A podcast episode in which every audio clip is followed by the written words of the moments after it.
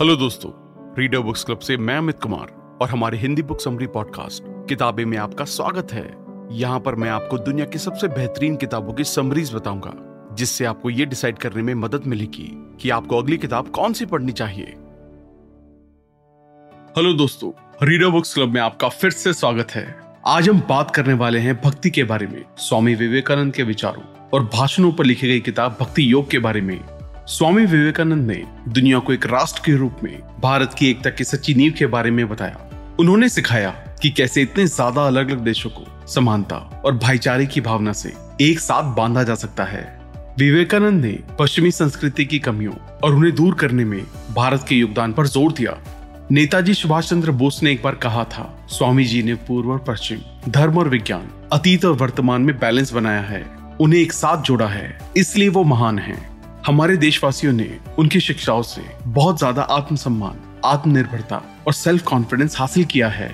भक्ति योग के बारे में बेहतर तरीके से जानने के लिए हम इस किताब को 10 अलग अलग लेसन में डिस्कस करने जा रहे हैं। तो चलिए फिर शुरू करते हैं। भक्ति की परिभाषा। भक्ति योग भगवान को ढूँढने के लिए एक वास्तविक खोज है, जो प्रेम से शुरू होती है, प्रेम में जारी रहती है और प्रेम में ही खत्म होती है। एक ऐसी यात्रा जिसमें भगवान के लिए बहुत ज़्यादा प्रेम के पागलपन का हर एक पल हमें अनंत आज़ादी और खुशी देता है। भक्ति के बारे में बताते हुए नारद कहते हैं कि ये ईश्वर के लिए बहुत ज़्यादा प्रेम की स्टेट है। जब मनुष्य इसे पा लेता है तो वो सबसे प्रेम करता है। किसी से गुस्सा नहीं करता। वो हमेशा के लिए तृप्त, यानी दिल से खुश और ऐसा हो जाता है। मानो उसे सब कुछ मिल गया है। ये प्यार का वो लम्हा है, जिस प्यार को किसी भी सांसारिक भाव या अट्रैक्शन के लिए कम नहीं किया जा सकता। क्योंकि जब तक सांसारिक इच्छाएँ रहती हैं तब तक इस तरह का प्यार आता ही नहीं है। इस बारे में बताते हुए स्वामी जी कहते हैं कि भक्ति कर्म से बड़ी है, योग से भी बड़ी है, क्योंकि कर्म या योग किसी चीज़ के लिए किए जाते हैं, जबकि भक्ति उनके लिए की जाती है, जिनका ये सब है, यानी कि ईश्वर, और जिसने उन्हें पा लिया, मानो से सब कुछ पा लिया। भक्ति के बारे में हमारे संतों ने काफ़ी कुछ बताया है। भक्ति के बारे में लिखने वाले आज के विशेष लेखकों के अलावा व्यास सूत्र, जो कि एक शास्त्र है, ये भी इसका सपोर्ट करता है। ईश्वर के बारे में ज्ञान और प्रेम, यानी कि भक्ति में, वास्तव में सिर्फ़ इतना अंतर नहीं है, जितना लोग कभी कभी कल्पना करते हैं। अगर हम इस बारे में अच्छे से जाने तो हम देखेंगे कि जैसे जैसे हम ईश्वर के बारे में जानने और प्रेम करने के रास्ते पर आगे बढ़ते हैं, हम इस बात को जानते हैं कि अंत में वो दोनों ईश्वर को पाने के ही एक बिंदु पर मिलते हैं। भक्ति का एक बड़ा फ़ायदा ये है कि ये ज़िंदगी के साथ और ज़िंदगी के बाद में महान और बेहतर अंत तक पहुँचने का सबसे आसान और सबसे नेचुरल तरीका है। लेकिन इसका सबसे बड़ा नुकसान ये है कि इसके बारे में सही से जानकारी हासिल ना करने पर ये कई बार भयानक कट्टरता में बदल जाता है। हिंदू धर्म, मुस्लिम धर्म या ईसाई धर्म में कट्टर दल इस तरह के भक्तों में से एक हैं। हर धर्म या देश के सभी कमज़ोर और अविकसित दिमागों और लोगों के पास अपने धर्म या देश से प्यार करने का एक ही तरीका है, यानी हर दूसरे से नफरत करना। इसलिए भक्ति के बारे में स्वामी विवेकानंद जी हमें ये सलाह देते हैं कि सच्चे दिल से ईश्वर से प्यार करना चाहिए, उनके बारे में जानकारी हासिल करनी चाहिए। और इंसानियत की सेवा करना ही सबसे बड़ी भक्तियों में से एक है। इसलिए हमें इसे ज़्यादा से ज़्यादा करना चाहिए। बजाय किसी से नफरत करने के। ईश्वर का दर्शन। ईश्वर कौन है? पूरे ब्रह्मांड को किसने बनाया? कौन इसे चलाता है? और इसके सभी लोगों को कौन खत्म करता है? इसका जवाब है कि वो ईश्वर है, जो हमेशा से है और हमेशा रहेगा। वो पवित्र है, वो सबसे शक्तिशाली है, सबसे दयालु है और सभी शिक्षकों का शिक्षक है। और सबसे बढ़कर वो ईश्वर ही है। जो अपने नेचर से सबसे बहुत ज़्यादा प्यार करते हैं, ये निश्चित रूप से एक ईश्वर की परिभाषा है यही सच्चे ईश्वर हैं, जिन्हें अल्लाह, ब्रह्मा या इनविजिबल पावर के नाम से पुकारते हैं ये हमेशा समझा जाना चाहिए कि अलग अलग भक्तों द्वारा पूजे जाने वाले व्यक्तिगत भगवान, यानी कि राम, कृष्ण, विष्णु आदि, ईश्वर के अलग अलग रूप हैं और ब्रह्मांड से अलग नहीं हैं। भगवान के अलग अलग रूप ब्रह्मांड से अलग हैं। ये सब ब्रह्मांड है, जो एक पल में किसी भी रूप में आ सकते हैं इसलिए ये सभी रूप उनसे प्रेम और पूजा के अलग अलग रूप में है। इसलिए अगर भक्त उन रूपों को एक भगवान या ब्रह्मा के रूप में मानकर पूजा करते हैं तो ये सच्चे ईश्वर को पहचानने और उनकी पूजा करने का ठीक तरीका है। क्योंकि ऐसा करके वो ईश्वर के सच्चे रूप को चुनते हैं, यानी कि ईश्वर ही सबसे महान है, यानी कि उन्हें पूजने के दूसरे रूपों का इस्तेमाल करने से हम ब्रह्मांड को उस मिट्टी या पदार्थ के रूप में मानते हैं, जिससे अनगिनत तरह की चीज़ें बनती हैं। जिसका मतलब है कि मिट्टी से बने होने की वजह से वो सब एक है। लेकिन उनकी भारी दिखावट उन्हें अलग बनाती है। उनमें से हर एक के बनने से पहले, वो सभी संभावित रूप से मिट्टी में मौजूद थे, और इसलिए ज़ाहिर है कि वो काफ़ी हद तक एक जैसे हैं। लेकिन जब वो बनते हैं, तब उनका रूप रहता है, और जब तक उनका रूप रहता है, वो अलग अलग होते हैं। लेकिन वास्तव में हम सब एक हैं, जिन्हें एक ईश्वर ने बनाया है, जिसका मतलब है कि ईश्वर किसी बिना आकार के एक सच्ची ताकत है, जो सबके हैं, सब जगह मौजूद हैं, सबके लिए हैं। वो अच्छाई करने वाले हर इंसान को अच्छा फल देते हैं। चाहे वो कोई भी हो।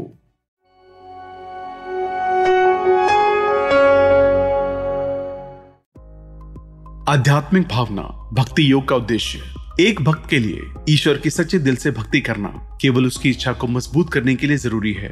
इसके अलावा वो उसके लिए किसी काम के नहीं है, क्योंकि ऐसा करते हुए वो एक ऐसे रास्ते पर चल रहा होता है, जो बहुत जल्द उसे दिमाग से जुड़ने या सवाल जवाब करने के धुंधले क्षेत्रों से परे ले जाता है। वो जल्द ही भगवान की दया के ज़रिए से एक ऐसे स्तर पर पहुँच जाता है, जहाँ ईश्वर को पाने के लिए बहुत ज़्यादा ज्ञान और बहुत ज़्यादा शक्तिशाली होना बहुत पीछे रह जाता है। और केवल सच्ची भक्ति और बौद्धिक रूप उन तक पहुँचने वाले रास्ते में आने वाले अंधेरे को उजाले से दूर करते हैं। वो अब ईश्वर के अस्तित्व को लेकर बहस नहीं करता। उसे उनके सच्चे अस्तित्व के बारे में सच्चाई महसूस होने लगती है। और उनके लिए ईश्वर को देखना और ईश्वर को महसूस करना और ईश्वर का आनंद लेना अन्य सभी चीज़ों से बढ़कर होने लगता है। इसे ही आध्यात्मिक भावना कहते हैं। लेकिन कई लोग जो इस बात को मानते हैं कि केवल वही इंसान के लिए ज़रूरी है, जो इंसान के शरीर को आराम देता है।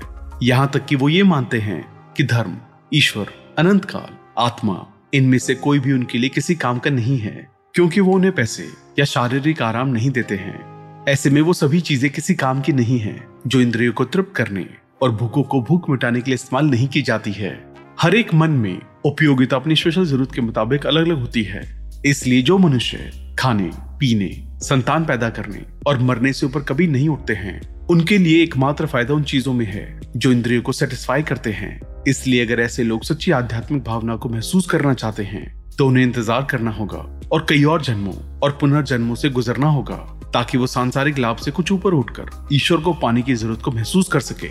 लेकिन जिनके लिए सांसारिक जीवन के कुछ समय की जरूरतों की तुलना में आत्मा का हमेशा कल्याण बहुत मायने रखता है जिसके लिए इंद्रियों की संतुष्टि, बच्चों के बिना सोचे समझे खेले जाने वाले खेल की तरह है। उनके लिए ईश्वर और ईश्वर का प्रेम, उनकी एकमात्र सबसे पहली और ज़्यादा ज़रूरत है। और यही भक्ति योग का उद्देश्य है कि हम ईश्वर को पाने और सांसारिक ज़िंदगी को हासिल करने के बीच एक बैलेंस लाइफ जिए।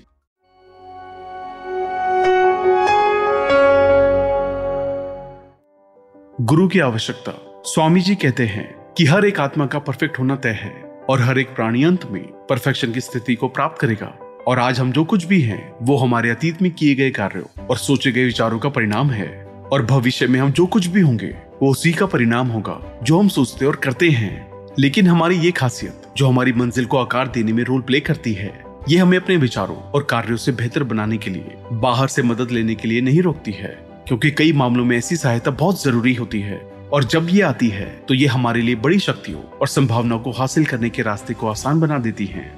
बेहतर बातें सीखने और उन्हें ज़िंदगी में इम्प्लीमेंट करने से हमारा आध्यात्मिक जीवन जागृत होने लगता है, विकास होने लगता है और मनुष्य अंत में पवित्र और परिपूर्ण, यानी कि हर इच्छा को पूरी कर लेने के बाद अब कोई भी इच्छा ना होने वाला इंसान बन जाता है और सीखने और इम्प्लीमेंट करने का ये तरीका भक्ति के साथ साथ ज़िंदगी के दूसरे भी कई एरियाज़ में इसी तरह से काम करता है।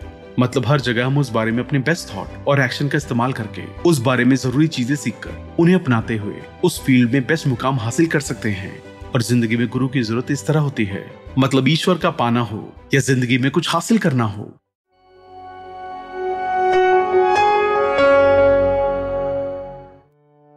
आकांक्षी और शिक्षक की क्षमता।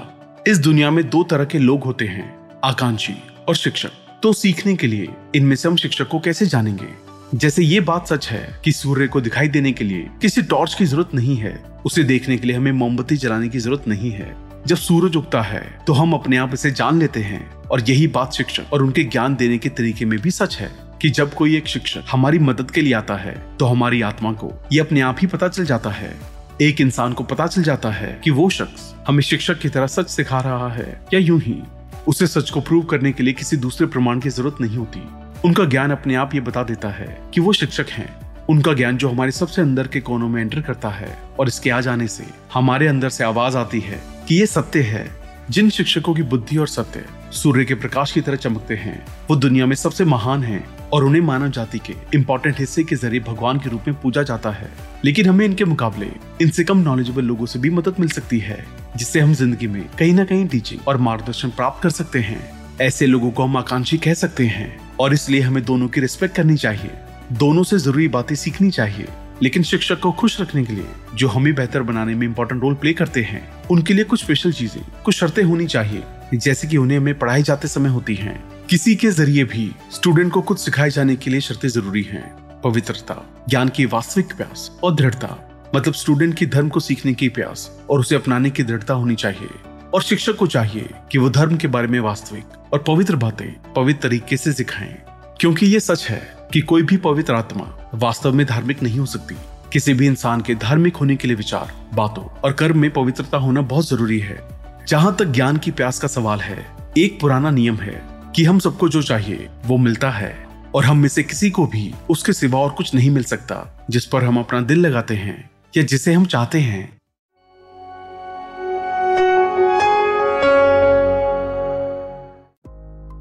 धर्म के लिए सीखना और उन्हें अपनाना वास्तव में इतनी आसान बात नहीं है।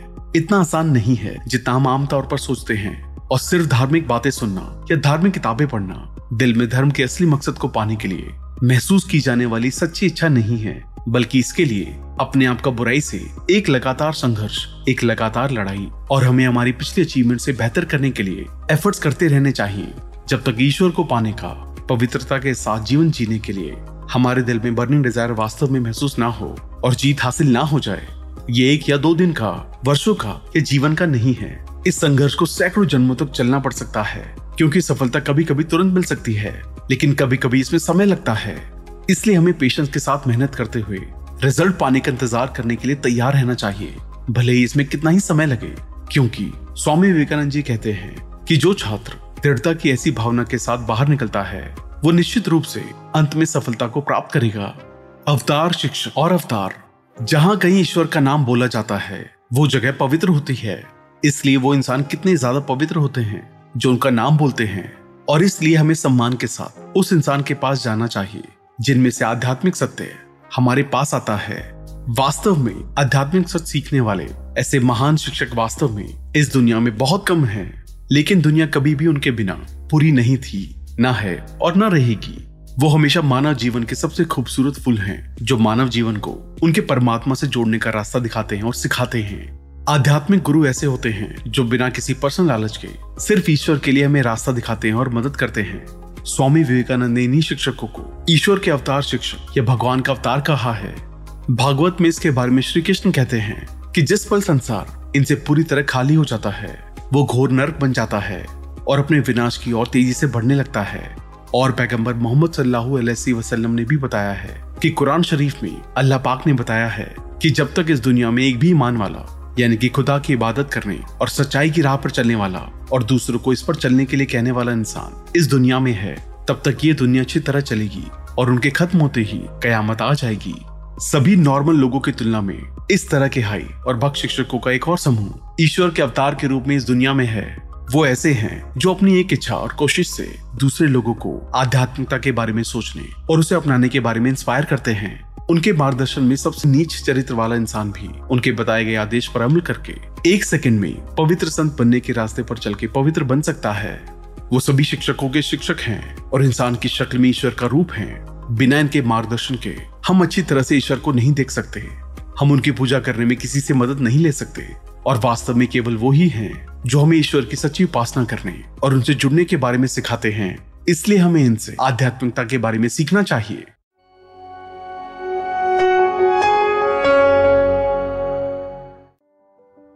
मंत्र, ओम, शब्द और ज्ञान। लेकिन अब हम उन महापुरुषों, महान अवतारों के बारे में बात नहीं कर रहे हैं, बल्कि सिर्फ़ सिद्ध गुरु, जो शिक्षक, जिन्होंने ईश्वर को हासिल करने का लक्ष्य प्राप्त कर लिया है, उन पर विचार कर रहे हैं। ये ऐसे शिक्षक होते हैं जो ईश्वर की प्राप्ति के मकसद से ध्यान करने के लिए ज़रूरी शब्दों या मंत्रों के ज़रिए अपने छात्रों को आध्यात्मिक ज्ञान सिखाते हैं। लेकिन जानने की बात यह है कि ये मंत्र क्या है। इस पूरे ब्रह्मांड में भारतीय फिलोसफी के मुताबिक ईश्वर का शब्द रूप नाम रूप दोनों ही ईश्वर को महसूस करने की शर्तें हैं। मानव जगत के नाम और रूप के बिना हमारे मन में कुछ भी पाने की बर्निंग डिज़ायर नहीं आ सकती। जैसे मिट्टी के बारे में जान के उसके रूप को देखकर हम मिट्टी की सभी चीज़ों की कल्पना कर सकते हैं। उसी तरह ईश्वर के नाम से, मंत्रों से या रूप में जानकर उनकी रूपों को इमेजिन कर सकते हैं। क्योंकि यहाँ हम सिर्फ़ नाम जानकर, हम किसी चीज़ के बड़े रूप के बारे में जान सकते हैं। इसलिए हमें छोटे जगत, यानी कि दुनिया, या ईश्वर के बारे में हम जितना जानते हैं, उसके ज़रिए ईश्वर के बड़े रूप के साथ कनेक्ट करना और जानना चाहिए। इसके लिए किसी और के मन में ईश्वर के बारे में बनने वाली पिक्चर्स उठने वाले विचारों को पहले शब्दों के रूप में और फिर अधिक ठोस रूपों के रूप में देखने की आदत बनानी चाहिए। ओम के बारे में स्वामी विवेकानंद जी कहते हैं कि ओम सभी पवित्र शब्दों में से सबसे पवित्र शब्द है। सभी नियमों और रूपों का क्रिएशन ओम से है जिससे पूरे ब्रह्मांड को बनाया गया माना जा सकता है। हालाँकि इस बारे में विचार और शब्द एक दूसरे से अलग नहीं किए जा सकते हैं। लेकिन ब्रह्मांड और ईश्वर के बारे में एक ही विचार को बताने के लिए कई वर्ड सिंबल हो सकते हैं। और इसलिए यहाँ पर यह ज़रूरी नहीं है कि विशेष शब्द ओम वो शब्द है, जो पूरे ब्रह्मांड को एक ही शब्द में रिप्रेजेंट करता है। इसलिए हमें ईश्वर को याद करने और उन्हें महसूस करने के लिए शब्दों जैसे ओम और अपने धर्म के मुताबिक ईश्वर को याद करने के सबसे अच्छे शब्दों और मंत्रों का इस्तेमाल करना चाहिए और ध्यान या इबादत के ज़रिए ईश्वर के रूप को इमेजिन करके उनसे जुड़ना चाहिए।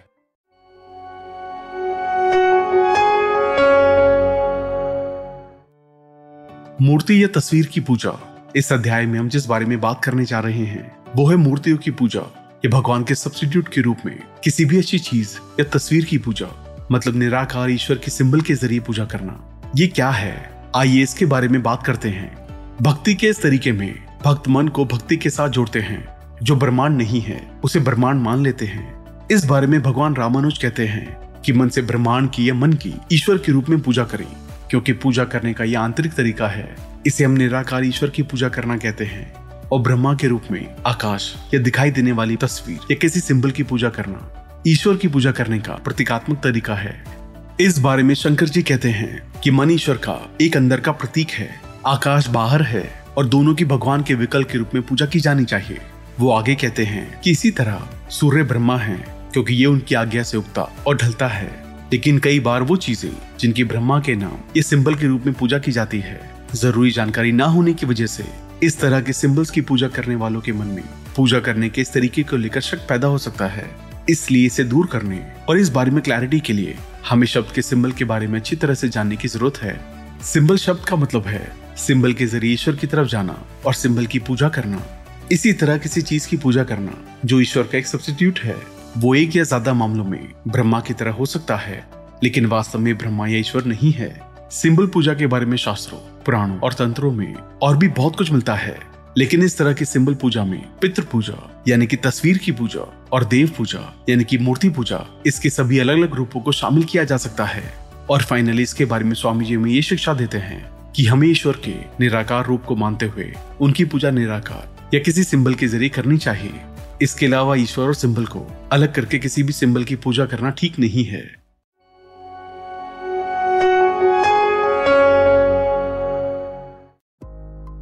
चुना हुआ आइडल अगली बात जिस पर हम यहाँ बात करने वाले हैं, वो है जिसे हम वफादारी और निष्ठा के साथ भक्ति के रूप में जानते हैं। जो इंसान एक भक्त बनने की इच्छा रखता है, उसे पता होना चाहिए कि ईश्वर के बारे में इतने सारे अलग अलग विचार कितने तरीके के हैं। उसे पता होना चाहिए कि अलग अलग धर्मों के सभी अलग अलग ग्रुप्स एक ही भगवान की महिमा के अलग अलग रूप हैं।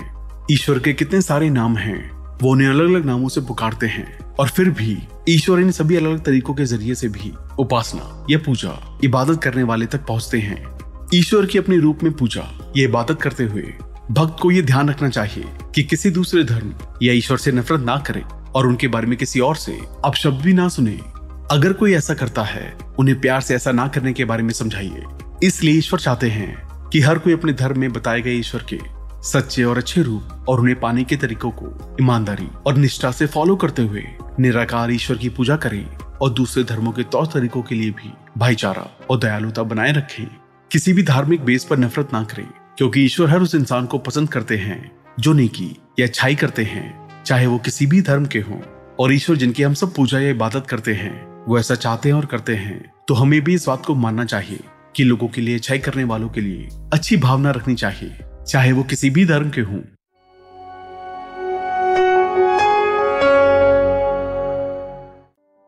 तरीके और साधन। इस अध्याय में हम ईश्वर की पूजा करने के अलग अलग तरीकों को डिस्कस करने जा रहे हैं। भक्ति योग के तरीकों और साधनों के बारे में जब हम वेदांत सूत्रों पर स्वामी रामानुज के भाषण में पढ़ते हैं तो वो ये कहते हैं कि ईश्वर की प्राप्ति, समझदारी, उन्हें पाने की इच्छा, धार्मिक और अच्छे कामों को करने, पवित्र रहने, ज़्यादा शक्ति और खुशी पाने से होती है।